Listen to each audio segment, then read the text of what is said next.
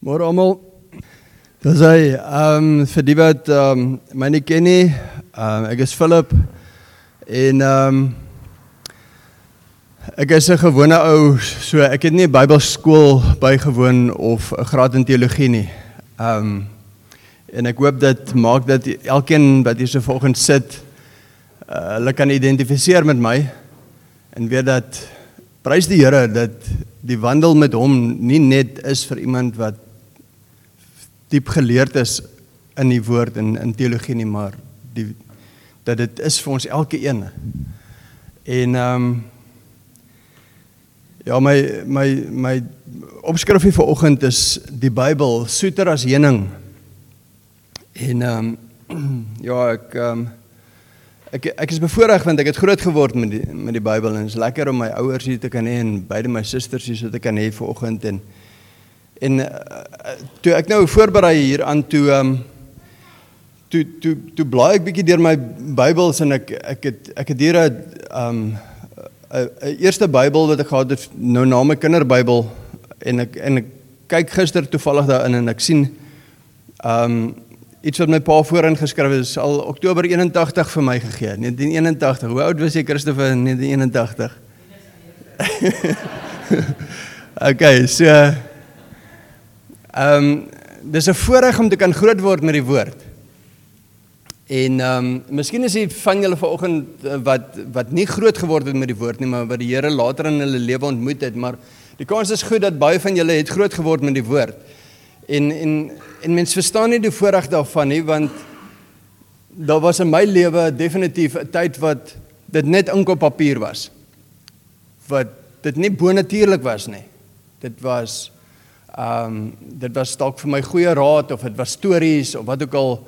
Maar daar het 'n dag gekom waarin die gees van God my kom nuut maak het, my lewe kom omkeer het en iets kom aanskakel het in hierdie woord wat gemaak het dat dit 'n bonatuurlike dokument geraak het.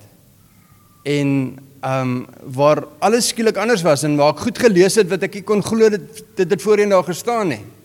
En vandat dit jy herken maar jy besef net iets het verander en jy dink jy dink hierdie woord het verander, maar in die tussentyd het daar daar was 'n batteryvervanging hier aan die binnekant gewees. En skielik het jy 'n nuwe bril opgehad en skielik het alles anders gelyk in die woord. Ehm um, ja, en dan eh, wil ek julle gou wys en dis toe die volgende Bybel wat ek gekry het. Ehm um, ek ek is nou nie seker in watter jaar ek hom gekry het nie. Ehm um, en dit was dit was my Bybel toe ek toe ek weer gebore geraak het. En as jy hom nou bietjie deurblaai, dan kan jy nou sien jy kan skrifgedeeltes uithaal.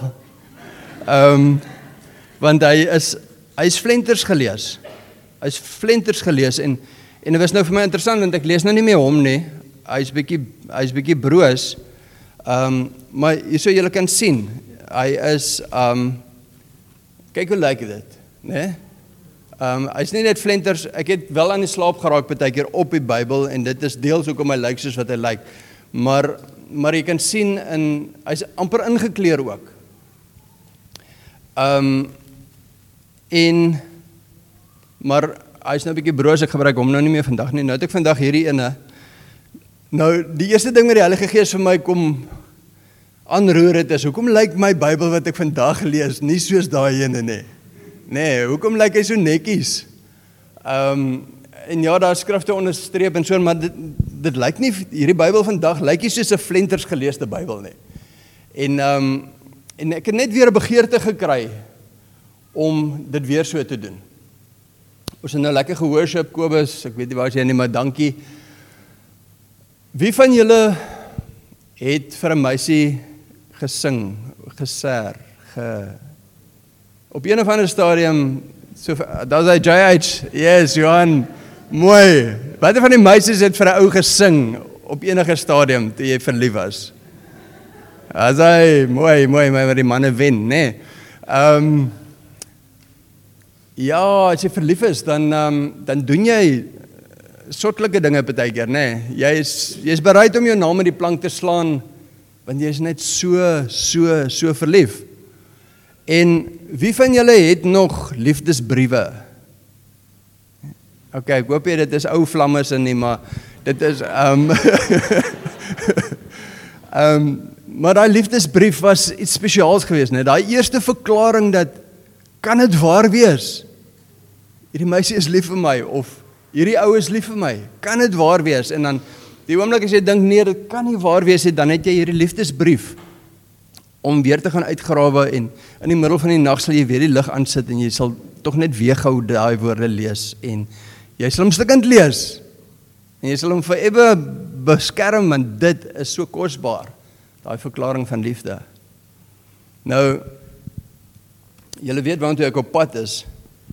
En dit is dat hierdie woord is God wat sê sy karakter is liefde. Hy is liefde. Het vir ons 'n brief geskryf. En hy het dit op 'n skouspelagtige manier gedoen. Kyk, hy is almagtig. Hy kan enigiets doen. Hy kan hy kan besluit ek kom ek verander gou die sterrestelsels en ek gebruik gou 'n ster om aan te kondig dat my seun is op pad om gebore te word. Dis hoe almagtig hy is. Hy kan die geskiedenis gebruik kan hy kan die interaksies van verskillende volke gebruik om 'n verhaal te vertel waarin ons iets moet lees wat deel is van 'n liefdesbrief. Hy kan die skepingsverhaal vat van die begin af tot aan die einde van Openbaring en ons kan in elke hoofstuk in elke boek van die Bybel kan ons gaan lees iets van sy verklaring van sy meesterplan vir ons van sy liefde vir ons. En daai dag toe ek weer gebore word en ekskuus en in hierdie hierdie Bybel raak vir my iets anders. Toe kon ek nie genoeg kry nie. Ek het gelees en gelees en ek kon net nie genoeg kry daarvan nie. Um en en dit is soos Dawid ook sê in Psalm 119 en ek wens ons kon vanoggend die hele Psalm 119 lees en Christopher daarvan ook gepraat laas keer en um Ja, Karen het 'n lekker stuk van hom gekwout na die dag by ons leefgroep ook. Ehm um, want Psalm 119 is net Dawid se verklaring van hoe dankbaar hy is vir hierdie liefdesbrief. Hy is so dankbaar vir hierdie woord. En en dan in vers 103 sê hy ehm um, dit proef hom soeter as heuning. Hoe aangenaam is die woord? Soeter as heuning in die mond. En ek weet daar was 'n ander keer ook wat wat uh, een van die profete het 'n het 'n um, boekrol gekry en en hy het dit ge, hy het dit geëet en hy het dit geproe en dit geproe soos heuning. En ek wil ons aanmoedig vanoggend om die woord te sien as as iets om te eet. As iets om te verteer in ons liggaam en om 'n deel te maak van ons van ons wese van van ons bloedstroom. Um Ja, toe toe die toe die woord vir my lewendig word, toe toe begin ek goed raak sien en ek begin sien byvoorbeeld, ehm um, en en ek dink baie van julle kan identifiseer daarmee, maar ek meen toe ewe skielik is die Ou Testament nie meer vir my net stories nie. Ek sien dit God, 'n Vader wat lief is en en en hy en hy sluit 'n verbond, liefdesverbond met ons en hy ehm um, en hy hy hy hy's hierdie almagtige bonatuurlike God en hy en hy sê ek wil verhouding met julle hê. En ek kom sluit verbond en hy sê bloed is nodig vir hierdie verbond en maar ek gaan iemand stuur. Die gesalfde, die beloofde een. Die een is op pad. Die Messias. En hy gaan die finale offer wees. Um en dit gaan ons verhouding herstel. En intussen tyd gee hy die wet. En hoekom gee hy die wet? Nie om ons te red nie, maar om daai verhouding te help. Nee, want ons moet weet wat is aan in hierdie verhouding en wat is nie aan in hierdie verhouding nie. In die begin as julle nou liefdesbriewe vir mekaar skryf dan dan verklaar julle liefde teenoor mekaar, maar julle verklaar ook so 'n bietjie van wie is ek en wat is vir my belangrik en en en sy skryf vir jou en sy sê dit is vir my belangrik en jy sien sekere goede lyn mooi op. Maar ander goed is bietjie not compatible nê. Nee. Daar daar daar's iets gaan iemand gaan moet werk aan iets, nê, nee, om te belyn met mekaar. En ek dink die wet is baie keer vir ons so gegee. Om te sê dis die karakter van God. Dit is wat vir hom belangrik is. En oogits hierso hierso bots ek teen daai karakter en oogits hier ook en hier ook en en ek sien oogits nee, ek kan glad nie in hierdie verhouding staan nie. Dis vir my onmoontlik. Dan sê God toe maar. Ek ek stuur my seun. Ek stuur my seun en dit gaan dit uitsorteer. En ek gaan iets van myself binne in jou inplant En jou gees gaan verander en dan gaan jy my wil dien. En dan gaan ons in verhouding kan wees. En dan kom 'n nuwe verbond en dan die Nuwe Testament en dan lees mens verder en dan sien mens hierdie Vader wat steeds lief is en dan, dan doen hy dit wat hy beloof het en hy stuur sy sy seun. En en dan net soos in die Ou Testament sit ons voor 'n keuse. Ons moet respond. Ons moet ons moet kan reageer op dit wat hy doen. En hoe ons reageer is ja, of ons aanvaar dit wat sy plan is en ons glo in dit wat hy doen of ons aanvaar dit nie en ons glo dit nie. En so eintlik dit wat ek ontdek het is dat die Bybel is een storie van die begin tot die einde. Dis een Vader. Die Ou Testament het dinge wat anders is as die Nuwe Testament, ja, maar maar eintlik is dit een storie wat dwars deur hardloop. Dis 'n Vader wat lief is vir ons. In die Ou Testament het hy gesê glo in die een wat ek gaan stuur en in die Nuwe Testament sê hy vir ons glo in die een wat ek gestuur het. Ehm um, en dit en en en ons kan verhouding met hom hê. Ja, ek dink die die groot ding van van wat hy vra in sy woord is dat Dis 'n ander soort verhouding. Dis 'n verhouding waarin jy heelhartig jouself gee. Jy kan nie halfhartig in hierdie verhouding wees nie. En ek wil vir oggend, ek dink die doel van ver oggend is as ons hier kan uitstap met 'n nuwe verwondering vir die woord. As ons kan verwondering kan hê vir die Bybel en sê, "Jog, hierdie hierdie Bybel het het het op 'n of ander manier miskien so 'n bietjie van 'n kantlyn saak vir my geword, maar dis belangrik dat ek hierdie liefdesbrief uithaal en en hom sentraal kry in my lewe. Ehm um, en ek wil sommer vir jou vra wat wat 'n plek het die woord in jou lewe? Hoe sentraal is die woord in jou lewe? Kom ons lees gou skrif 2 Timoteus 3. Ek dink Christoffel het of laasweek of die week voor dit dit ook genoem. Ons gaan vers 1 tot 5 lees en dan weer vers 14 tot 17. So dit moet jy weet in die laaste dae sal daar swaar tye kom en okay, ek dink as ons dit lees kom ons kom ons sien vandag raak. Die mense sal selfsugtig wees, geldgierig, grootpraterig en verwaand, beledigend teenoor hulle medemense en ongehoorsaam aan hulle ouers, ondankbaar en ongodsdienstig. Hulle sal liefdeloos en onverzoenlik wees, kwaadpraters, bandeloos en wreed, sonder liefde vir die goeie. Hulle sal verraaiers wees, roekeloos en hooghartig. Hulle sal eerder liefde vir genot hê as liefde vir God. Hulle sal nog die uiterlike skyn van die godsdienst hê, maar die krag van die godsdienst sal hulle nie ken nie. Bly weg van sulke mense af. Okay, dan spring ons na vers 11, né? Nee? 14, skus, vers 14 toe. Maar jy Ons het nou gesien 'n prentjie wat vir ons dalk bekend kan lyk? Nee, dis hoe die wêreld lyk. Maar jy, ek en jy Bly by wat jy geleer het en wat jy vasglo. Jy weet tog wie jou meer leermeesters was. En jy ken van kleins af die Heilige Skrif. Dit kan 'n paar dinge doen. Dit kan jou die kennis bybring wat tot verlossing lei deur die geloof in Christus Jesus. Die hele skrif is deur God geïnspireer en dit kan dit kan nog 'n ding doen. Dit het groot waarde om in die waarheid te onderrig, om dwaaling te bestry verkeerdhede reg te stel en 'n regte lewenswyse te werk. Sodat die man wat in diens van God staan volkome voorberei en toegerus sal wees vir elke goeie werk. OK, en ehm um, ja, ek die die prentjie wat ek gekry het is dat die woord is soos 'n kompas. Ehm um, die woord is soos 'n skietlood, jy weet dit ken, ehm um, 'n plumline wat hulle gebruik om 'n gebou mee te bou. 'n Lyn wat hulle jy laat hang met 'n gewig aan om te wys dit is presies vertikaal. Ehm um, dis soos ehm um, die ou skepe het mos klippe onderin gehad wat hulle ballast genoem het en en en, en dit het gemaak dat daai skip hang stewig in die water. En dit kan sy koers behou. Ek weet nie wie van julle al geroei het in 'n kanoe wat te bo op die water sit en daar's nie genoeg gewig in nie en die kanoe bly as jy die kant roei dan swaai die kanoe soontoe.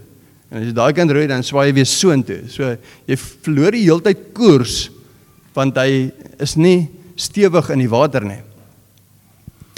En en en en dit is vir my soos om sonder die woord te leef is soos om waar's jou koers? Hoe bepaal jy enige besluit in jou lewe as jy nie die die vastigheid en die sekerheid van die woord het nie? Um en en baie keer is dit soos wielsporing wat uit is.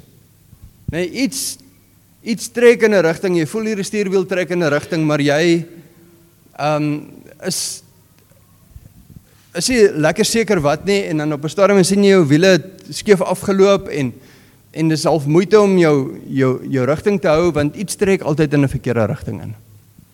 En en die vraag is, wat is jou maatstaf? Wat is jou maatstaf vir uh, antwoorde oor verhoudinge? As jy moet besluite neem oor verhoudinge, wat gebruik jy?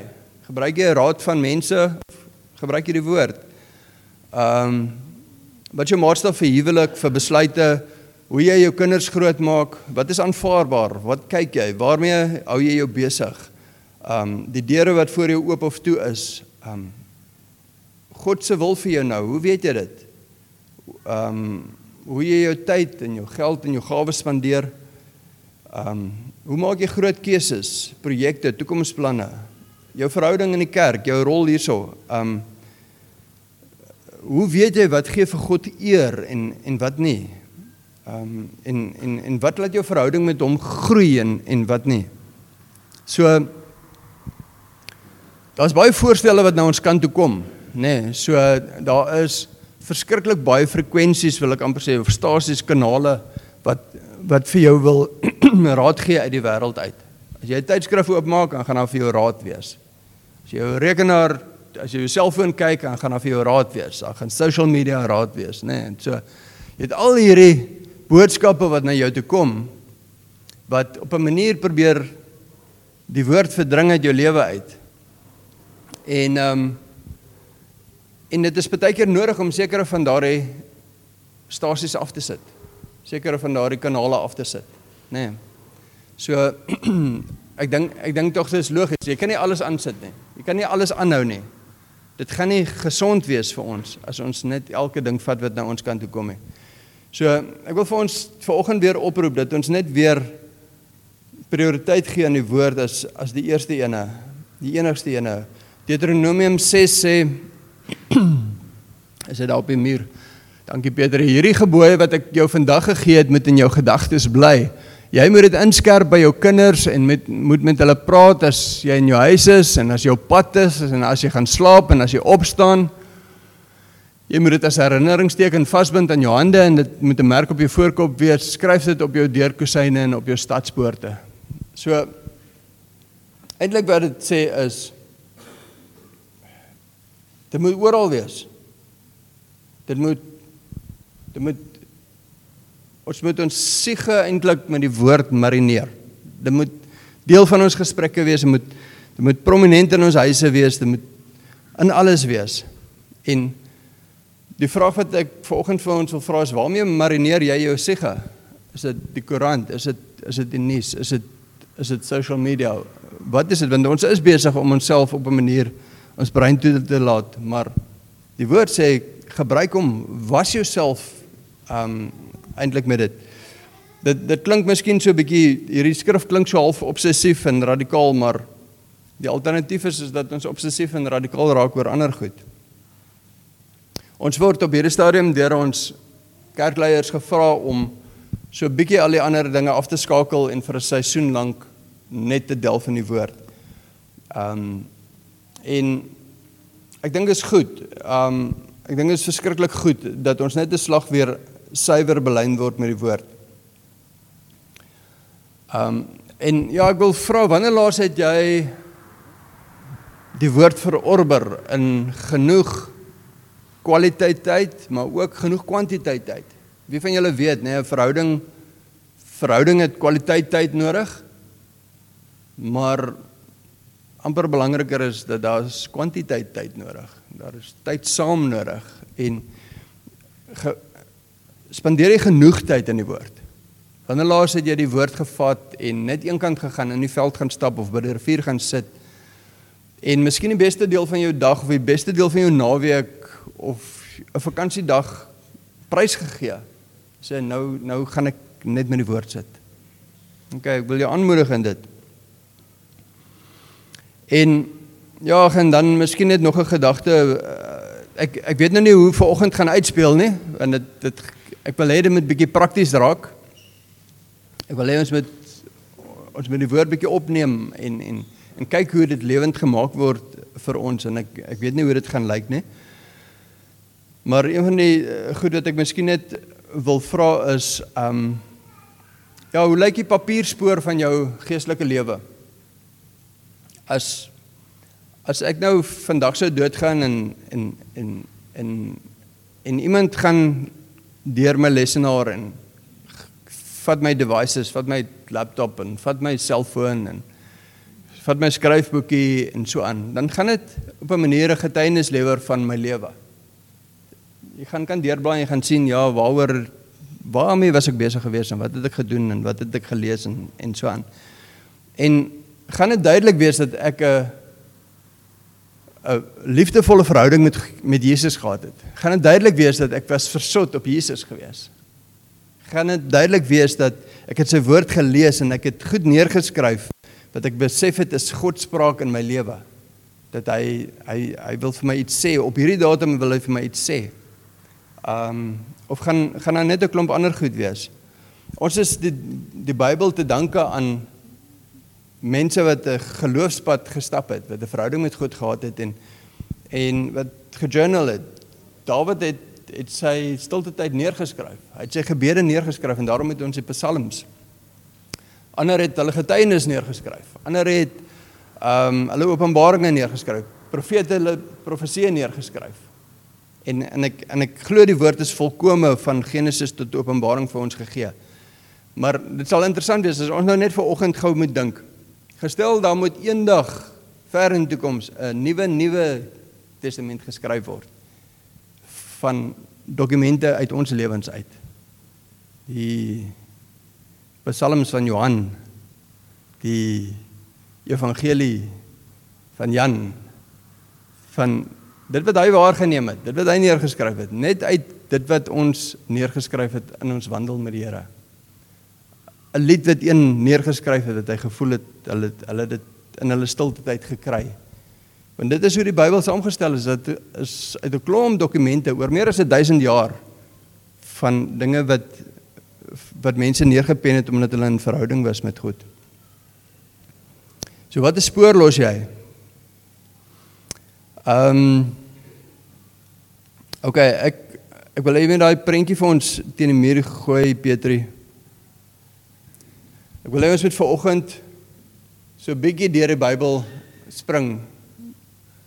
Ehm um, daai die prentjie teen die muur gee net vir ons al die Bybelboeke van die begin tot die einde.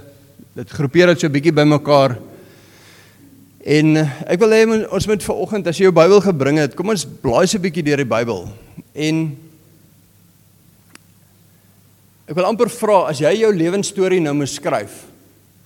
As jy nou 'n autobiografie moet skryf, maar jy moet 'n teksvers langs elke hoofstuk van jou lewe skryf of elke storieetjie van jou lewe skryf.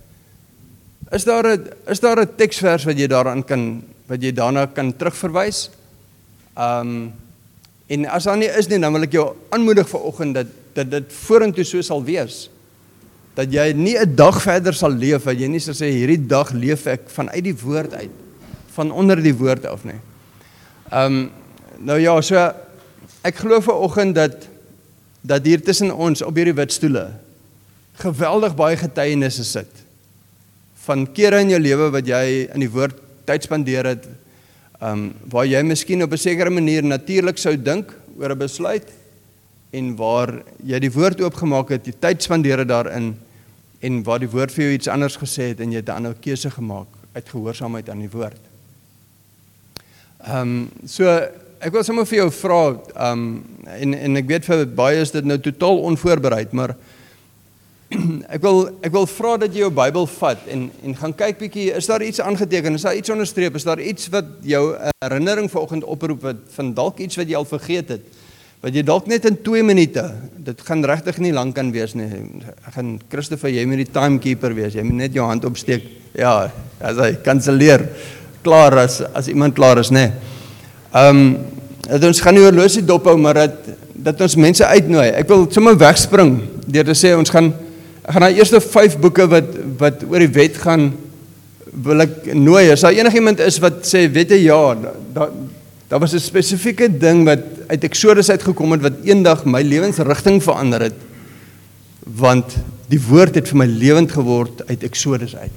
En dan gaan ons aanbeweeg en dan gaan ons uit daai geskiedenisboeke gaan en dan gaan daar iemand sê, "Jesus, daar was 'n gedeelte uit 1 Konings uit wat ek wil deel met julle want dit het my lewe verander. Ek is 'n ander mens vandag as gevolg van iets wat die Here vir my lewend gemaak en daarso. En so gaan ons sien uh deur die poëtiese boeke uit, die profete uit. Ons gaan met die Nuwe Testament deurkom en ek weet nie hoe ver ons gaan kom nie.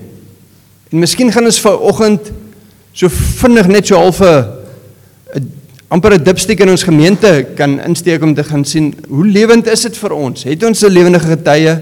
En miskien gaan ons net 'n millimeter diep dip in die woord in vanoggend van 'n reis wat vir ons voorlê van kilometers diep. As ons hier uitstap om te gaan delf in die woord. So enigiemand vanoggend wat 'n getuienis op die hart het uit daai eerste 5 boeke uit Genesis, Exodus, Levitikus, Numeri, Deuteronomium, ek nooi jou vorentoe. Kom deel dit met ons. Yes. Ek gaan sommer afskop met Genesis. Ek dink dit is soos die derde. Waar praat hulle van Adam en Eva? 2. 2. Anyway, julle weet waarvan ek praat. Ehm um, so ek daar's so 'n miljoen goed wat ek kan sê spesifiek uit Josh Jenite wat Josh Jenmens terugvat na die wet toe en hoe het God ons gemaak? Hoe is ons veronderstel om te wees? Maar iets wat my lewe onlangs radikaal verander het is ek was van jongs af groot gemaak. My ouers het my so groot gemaak. Die wêreld het my so groot gemaak. Jy moet op jou eie twee voete kan staan. Jy moet vir jouself beklei en hierdie wêreld in in ons era as vrou moet jy vir jou jy moet jou eie inkomste hê, jou eie bankrekening. Jy moet onafhanklik wees. En ek het my lewe so gesien, ek het myself reggemaak om my 20's af te staan aan my loopbaan, aan jy weet om myself, myself 'n plek in hierdie wêreld te vind. En toe ontmoet ek vir Philip, my man, en ek het altyd hoog en laag gesweer vir my vriendinne, ek gaan nie vroeg trou nie. Daar's geen rede nie. Ons het ander goed wat ons moet doen. Ehm um, en ek ontmoet hom en binne soos 9 maande vandat ons uitgaan, het ons net begin praat oor trou en my hele lewenskoers het verander want ek het besef dat die werk van 'n vrou is nie om vir haarself te sorg nie, dis om 'n helper te wees. Soos wat dit gesê word toe sy gemaak was. 'n Vrou is 'n helper. En dit het my lewe verander want ewe skielik het ek myself nie gesien as die hoofspeler in my storie nie. Ek het myself gesien as as iemand wat ander kan help, maar ook spesifiek my man kan help. Dat ek is nou in 'n posisie waar die Here my ingelei het en ek seker daar's daar's vrouens met ander stories, maar dit het my koers van dit het my hele manier ook na myself gekyk het verander. Ek hoef nie vir myself te sorg nie. Dis nie my werk nie. Obviously as ek nou alleen is, is dit 'n ander saak, maar die Here het vir my 'n man gegee wat vir my kan sorg. En nou is my rol om vir hom te help. So ja, dit het dit het my my lewe verander. So ja, dankie. Dankie Jana. Yes. My lewe het verander met Genesis 2 vers 18. Ehm um, ek het nie in 'n huis groot geraak wat Jesus ehm um, in die Bybel en so aan gereflekteer het. En my hele lewe lank my ma en my pa's geskei, so ek was al ewig op soek na liefde en aanvaarding. So jy dit by verkeerde mense by verkeerde plekke gaan soek. So so het ek gedink, so moet jy jou man soek. Jy gaan soek hom by 'n bar, jy gaan soek hom daar, jy gaan soek hom daar. En toe kom my lewe radikaal tot bekering in een oomblik. En toe gee die Here vir my deur Johanna Genesis 2 vers 18. Ja, jy het my op die trappe gebid by Philadelphia in Robertson jare terug, baie jare terug. En ehm um, ja, en toe dit sê, dis nie goed vir die mens om alleen te wees nie. Ek maak vir my hulp wat by hom pas. So toe sê sy vir my, begin bid vir jou man. Daar's net een man vir jou. Nie 'n man en 'n man en 'n man en 'n man nie. Moenie hom gaan soek nie. God gaan hom na jou toe bring. So ek wil vir elke single man en vrou aanmoedig. Ek glo die woord sê, dis nie goed vir die mens om alleen te wees nie. Ek maak vir hom hulp wat by hom pas. Hy maak nie vir jou twee linkerskoene nie, hy maak vir jou regter en 'n linkerskoen. So jy wag vir jou man. En God bring jou man na jou toe. Hy jy gaan hom nie vind in 'n bar of in 'n pub of in 'n kuierplek nie. God het my man gebring, Bonnie Wilheid Robertson toe. Het God Louis vir my gebring wat by my pas. Maar toe moet ek gaan bid en vra, is dit my man? So gaan bid. As jy maat het, vra Here, is dit my man? Geef my woord, gee vir my bevestiging. Want nie almal gaan by jou pas nie, want daar gaan swaar tye kom. And then you have to suck it up. And you have to realize God put us together. So ek moet maar my mond zip. Ek moet by my man bly. Want God het ons bymekaar gesit. Nie ek nie, nie hy nie, God. Dankie Maggie. Nog iemand uit daai eerste 5 Ek dink ons gaan ons gaan dalk vandag bly by daai eerste 5 op by Genesis. Dankie Philip. Ek is by Exodus. Uh ja. Stappie vir stappie. Ehm um, ja, ehm um, toe ek en Wesie deur 'n geweldige huwelikskrisis gegaan het, het die Here die woord vir my gegee. Maar Moses het die volk geantwoord: Moenie bang wees nie, staan vas. Kyk hoe die Here julle vandag gaan red. Want soos julle die Egiptenaars nou daar sien, sal julle nooit weer sien nie. Bly maar net kalm, die Here sal vir julle veg. En sjoe, ek moes stil staan want ehm um, 'n mens is altyd jy wil altyd storm, jy wil altyd dinge verander, jy wil altyd in 'n hardloop en iets in. Maar ons maar die Here het regtig gesê, wees stil, vertrou op my. Ek gaan hierdie geveg vir jou veg. En ek dink die Here is so soos Psalm 37 ook waar hy sê, wees net stil glo op my. Ehm um, moenie instorm in iets nie. Ek is daar vir jou. Ek gaan hierdie geveg vir jou veg en ek dink baie van ons as ons in hierdie storms is, besef ons nie wat die Here vir jou sê. Glo my, gaan soek my, hoor wat ek vir jou sê in hierdie storm. Wees stil. Jy hoef nie te veg nie. Jy hoef nie te storm loop nie. Ek is daar vir jou. Dankie Lies. Jan, dink ek sal hom vinnig wees. Ehm um, ek het op 'n stadium nawe in Genesis waar eh, waar eh, eh, die uh, toe Adam en Eva nou gesondig het, dan staan daar so dat die uh, gerub uh, uh, vir Adam en Eva afgekeer het dat hulle nie van die boom van die lewe kan eet nie. En en 'n mens ervaar dit so half as 'n 'n verwerping. God die mens verwerp. Maar dit is uh, dit my tydjie gevat om dit te besef. Dit is nie en ek het ook maar met mense gesels en vra wat dit beteken. Dis eintlik dat God uh, vir vir um, Adam en Eva afkeer van die boom van die lewe want hulle mag daarvan geëet het. Dis net die boom van die kennis van goed en kwaad wat hulle nie mag geëet het nie. Al die ander bome insluitende die boom van die lewe. En God keer hulle af daarvan sodat in hulle sondige toestand hulle nie van die boom van die lewe eet en vir ewig lewe in hulle sondige toestand nie.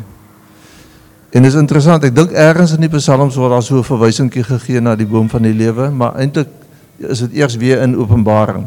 Die eerste boek van die Bybel en in Openbaring sê sê nooi God die mense uit kom, kom en eet van die boom van die lewe. Jesus Christus het klaar die prys betaal, hy die pad weer vir ons voorberei.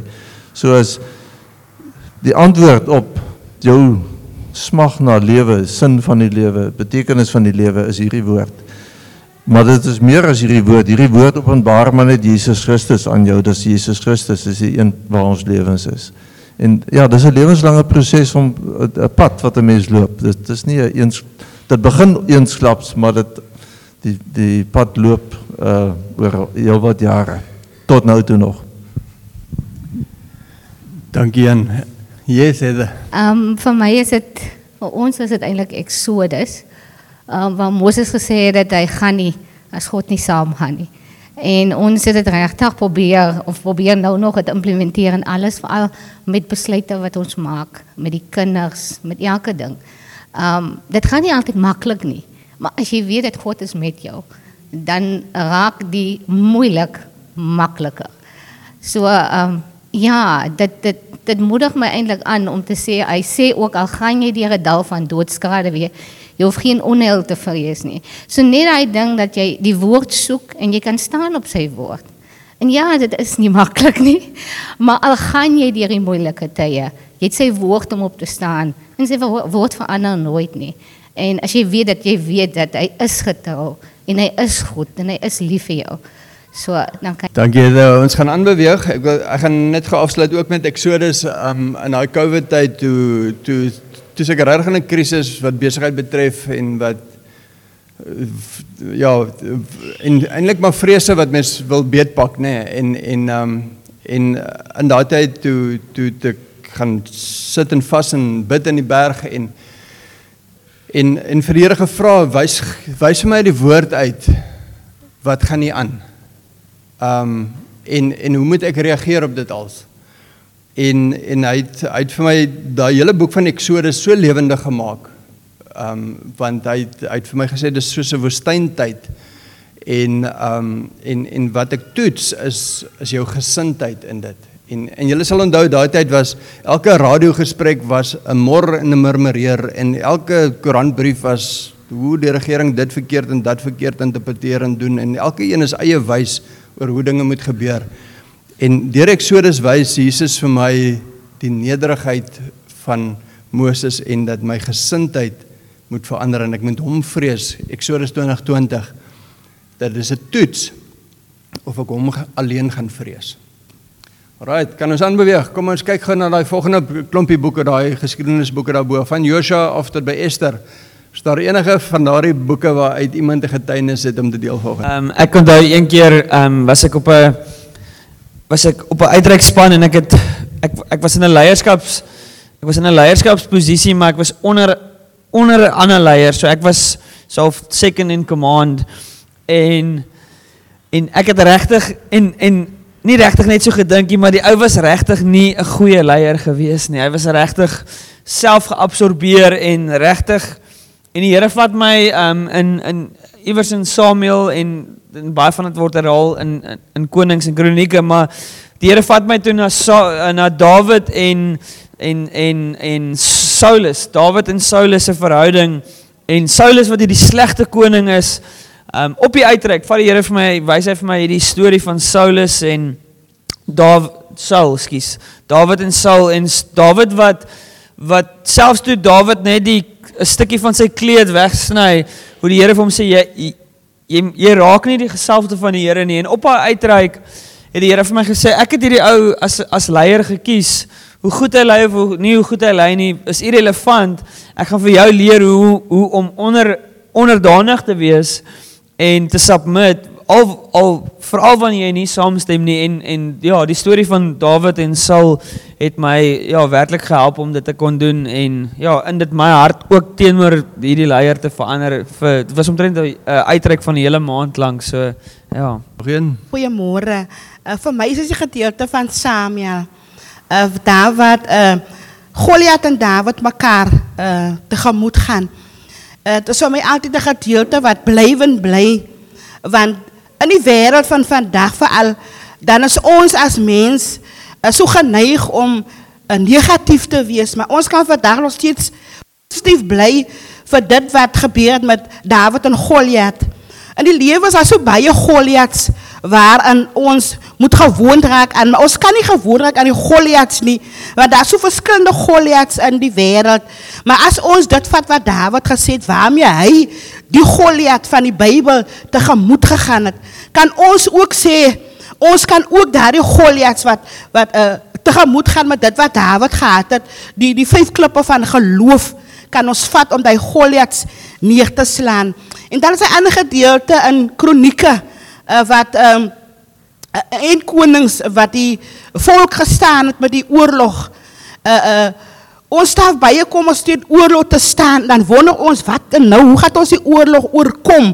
Maar wanneer ons daardie oorlog kan meevoel wat wat die die linies wat voor gestaan het, is mos die sterk manne en die sterk manne is daar om die wat agter is, uh, die swakkes wat agter is te beskerm. En en vandag nog as ek in 'n in 'n stryd is, dan sing ek. Ek sing want die linies wat voorgestaan het, het nie gekom met met gevegte nie, maar het gekom met lofprysing En dit is daar wat ons die die die die, die hekke kan breek met lofprysing want uh die duiwel sidder as hy net lofprysing hoor. Ons kan die ding net uh, uh geestelik vat en dan dan dan gebeur dinge want dit gebeur nog daagliks in my lewe en ek is ek is die Here so dankbaar vir vir dit wat hy vir ons die voorbeelde gestel het in die woord. En ons kan vandag nog steeds gaan met al daai voorbeelde. En dan is dit Jabes se gebed, nê? Nee? Ehm um, Daar's so baie hindernisse wat voor ons te staan kom, maar wanneer ons Jabes se gebed vat en en hardloop met geloof, dan kan ons vir onsself sê, as dit dan in die tyd van daai het gebeur met God en sy volk, wat dan meer van ons?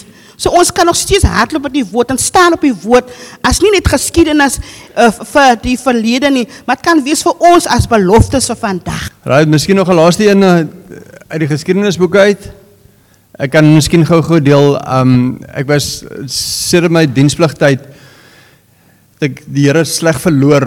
Hy het nie my verloor nie, maar ek het hom sleg verloor um vir vir 'n jaar en 'n half lank en wat dit regtig so dood was, mors mors dood en ek het gevoel die woord is ook dood en en my geloof is dood en ek, ek kan nie meer sê ek glo nie en um en ek maar ek besef ek het dit al geproe. So ek is ek is nou op 'n baie verkeerde plek in my lewe, maar ek weet nie om daar uit te kom nie en ek en ek is gefrustreerd en ek ek en ek vat my woord en ek gaan gaan stap in die veld en ek gaan sit, dit was in die Vrystaat, ek gaan sit by 'n muursoop en ek sit die Bybel neer en ek ma maak hom oop en ek bid en ek vra vir die Here, wys my net iets wat weer lewe.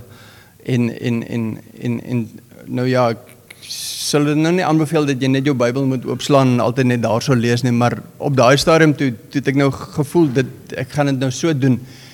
En toe ek teleurgestel want hier sit nou 1 Konings 3. Ek het gehoop is iets uit die Nuwe Testament of so en maar dit is toe Salomo wat gaan offer, het hierdie visioen, hy gaan offer en God vra hom wat wil jy hê en Salomo sê ek is maar 'n kind, ek is swak, ek kan nie ehm um, u volk lei nie en en ehm um, uh ek het wysheid nodig en God sê omdat jy nie iets vir jouself gevra het nie. Jy het nie vir 'n lang lewe of die dood van jou vyande of uh groot rykdomme gevra of so nie, maar jy het gevra iets wat in my wil is. Gaan ek vir jou meer wysheid as ooit gee. En en daai skrif dit dit is nou nie spesifieke toepassing maar dit het iets in my gedoen. Dit was dit was soos 'n groot main switch wat aangeskakel is en die ligte het aangegaan vir my. En ek het ek het teruggehardloop huis toe en ek kon nie genoeg kry weer om te gaan lees en te gaan neerskryf nie. Dit was maar so soek eers die koninkryk van God en al die ander dinge sal bygevoeg word um in die Ou Testament in 1 Konings 3. Right, kan ons aanbeweeg na daai linkerkantste groepie toe, daai boeke van wyshede van Job af tot by Hooglied. Um ek is seker daar die psalms uit sal daar iets wees of uit Spreuke of Prediker. Enige iemand? Uh Proverbs 4:23 Above all else, guard your heart, for it is the wellspring of life. My um, Pastor Gert, uh, he always said to me, guard your heart, Murray. Um, so I'm just going to read a little poem I wrote last weekend. Show me the condition of my heart. Take me deeper. Reveal my intentions and my desires. Break me free into your glory and your forgiveness. Awaken my heart, awaken my soul. Show me the condition of my heart. Soften the hardness and bring me to response to your word. Give me a second chance. Here I am with a penitent, penitent heart. Restore, revive, and awaken back to life that that was dead. Show me the condition of my heart. Yeah, God's word is strong. Thank you, Murray. Uh, Murray and Vipka has, has been long friends of mine, and, and they've been an inspiration with a paper trail of their faith because Murray is always journaling, and, and, and, and Vipka is, is, is sketching the moment, um, and, and it's a beautiful way to document the walk with Christ. Thank you. Enigiemand anders? Hey, ons ons tyd raak min, maar ek wil nog so 'n bietjie spring nog as dit kan. Ehm um, sal uit die profete uit. Yes, Johan. Ja, um so my eerste kerkdiens na ek gered was, het daar iemand vir 'n woord uit Jeremia gebring.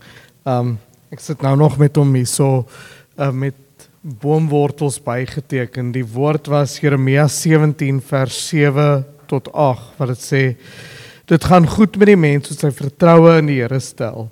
Die mens vir wie die Here 'n veilige vesting is. So iemand is soos 'n boom wat by water geplant is en sy wortels na die stroom toe uitstoot. Nie die hitte voel as dit kom nie en altyd groen blare het. 'n Droë jaar raak hom nie en hy hou nie op om vrugte te dra nie. En hierdie woord is nou al vir die laaste 6 jaar 'n stapel vir my. Iets waarna toe ek kan teruggaan as ek voel ek is ek is distant van die Here. Hoekom dra ek nie vrug nie? Hoekom voel dit vir my ek gaan deur 'n dor tyd? Dan kan ek altyd teruggaan en ek kan kyk, okay, maar maar waar's my wortels op die oomblik? Waar plant ek myself? Waarin waaruit voed ek myself? Gaan ek na die Here toe gaan plant ek myself by die rivier gaan gaan maak ek seker dat ek uit hom uit kry of is my wortels elders. Trek ek uit arm grond uit. Trek ek ehm um, so ja, ek het net regtig daai soms is dit nie 'n woord wat jy vir jouself vind nie, maar een wat die Here deur iemand anders na jou toe bring. En soms gaan dit jy wees wat vir iemand anders se woord gaan bring wat 'n getuienis in hulle lewens ook gaan raak. Dankie Johan. Een gedeelte in die woord wat vir my op 'n stadium verskriklik baie beteken het en en dis 'n dis 'n gedeeltjie wat ek altyd so wens wat ons vir elke eh, persoon as jou seun is of vir jou dogter of wat ook al kan aanmoedig. En dit kom uit Josua uit. Jy steek Josua net die, die woorde Solank jy lewe, sal niemand bestand wees teen jou nie. Soos ek by Moses was, so sal ek by jou wees. Ek sal jou nie in die steek laat nie. Jou nie verlaat nie. Wees sterk. Wees vasberade. Nou mense, almal van ons op 'n of ander stadium raak alles net te veel vir jou, jy weet. En jy loop vas teen probleme waarin jy jou bevind. Onthou net, die Vader sê, ek sal by jou wees. Dankie. Uh, dankie, Pa. Ehm um, ons het so 5 minute seker nog, né? Nee kan ons um, ek dink ons um, uh, ons spring van die Ou Testament af. Kom ons uh, gee gou kans vir die evangelies. Is daar iets uit die uit Matteus, Markus, Lukas, Johannes uh, wat al jou lewe ge Um, ek het so enetjie uit Matteus in 2016 toe ek en Philip besluit ons word nou nie jonger nie soos ons nou nog 'n babietjie wil hê moet ons dit nou doen. En toe het ons um, besluit ons gaan weer 'n kleintjie aanneem en ons het nou die hele proses deurgegaan en ons het hom toe gekry en toe ons nou hierdie nuwe klein lyfie in ons lewens het, toe slaap hy nie. En na omtrent 'n week toe besef ek ek kan nie hierdie doen nie. Dit is ek ek kan dit nie doen nie. Dit is vir my te veel. Die verantwoordelikheid is vir my te veel en ek kan nie sonder slaap nie en toe gaan sit ek in die oggend en ek lees my Bybel en toe maak ek oop by Matthäus en toe lees ek daar and whoever receives and accepts and welcomes one little child like this for my sake and in my name receives and accepts and welcomes me. En dit het nie die moegheid weggevat nie, maar dit het my hart verander en dit het vir my net tot vandag toe nog daai skrif gee my elke keer krag as ek voel die verantwoordelikheid is te groot. So dit was net vir my so die krag van die lewende woord in daai oomblik gewees. Dankie. Ek dink ek gaan 'n streep hier trek. Ja. Ehm um, ek dink kom ons staan. Kom ons staan almal saam.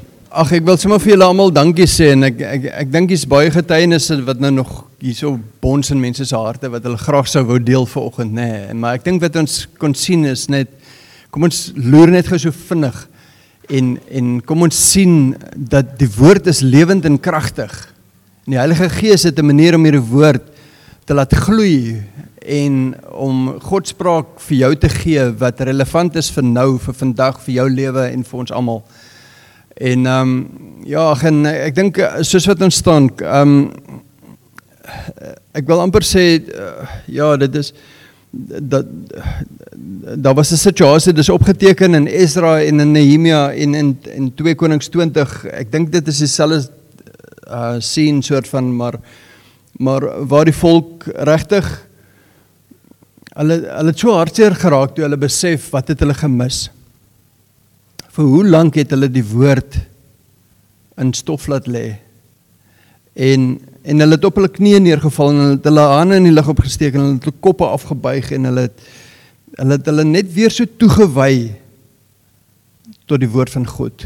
En en dit is dit is 'n gevoel wat ek in my hart ook het is dat joh, hoe hoe hoe kan ek so aanleef en en nie hierdie liefdesdokument dag vir dag oopmaak en en wil eet en wil verteer en dit deel maak van my lewe en gaan soek eh, dat die Heilige Gees dit vir, vir ons lewend maak hè. Ja, en ek, ek wil sommer vir jou uitnooi as as jy ver oggend voel um dit is ek ook. Ek het nie ek ek het my verwondering verloor vir hierdie woord. Ek het en in die proses het ek eintlik iets om om te bely en te repent van teenoor die een wat dit geskryf het.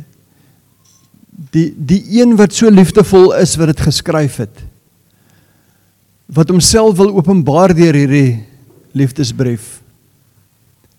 Ehm um, dan het dan het ons 'n geleentheid om ver oggend reg te maak om dit te kom bely voor hom en Ja Vader ek ek bid sommer namens ons almal wat wat so voel Here wat wat weet ons het Ons het die woord verwaarloos. Ons het die woord laat stof vergader. Ons het dit laat uh, op 'n of ander manier net half aards beskou as iets wat maar tussen 'n klomp ander boeke staan. Nee Here, dis u woord. Dis u geopenbaarde woord. U openbaar Uself, U openbaar U Seun, U openbaar U Heilige Gees. Die Heilige Gees maak U woord vir ons lewendig. Here ons kan nie aanleef sonder U nie. Ons het nodig dat U vir ons elke dag dit vars oopbreek. Dat U vir elke persoon, daar waar hulle in hulle lewensstorie is wat elkeen anders is, dat U vir ons elkeen 'n ander woord kom oopbreek wat relevant is vir ons lewens. Here, ek bid dat U niemand sal oorslaan nie vir oggend hê. Ek bid dat U vir elke ene wat hier uitstap hierdie woord soeter as heuning gaan maak as hulle dit oopslaan. Here dat daar 'n honger gaan wees vir U en dat hulle dit gaan oopslaan en U gaan uit vreemde plekke in die woord gaan U woord lewendig maak en kragtig maak om bakens te wees in ons lewe om rigting te verander. Ja, Here om vir ons die pad te wys om u self vir ons te wys om ons verhouding met u te groei. Ons is lief vir u Here. Ons het net o gesing wys ons dat u naby is. En u het die woord vir ons gegee om te wys u is naby ons. Ons bid dit in Jesus se naam. Amen.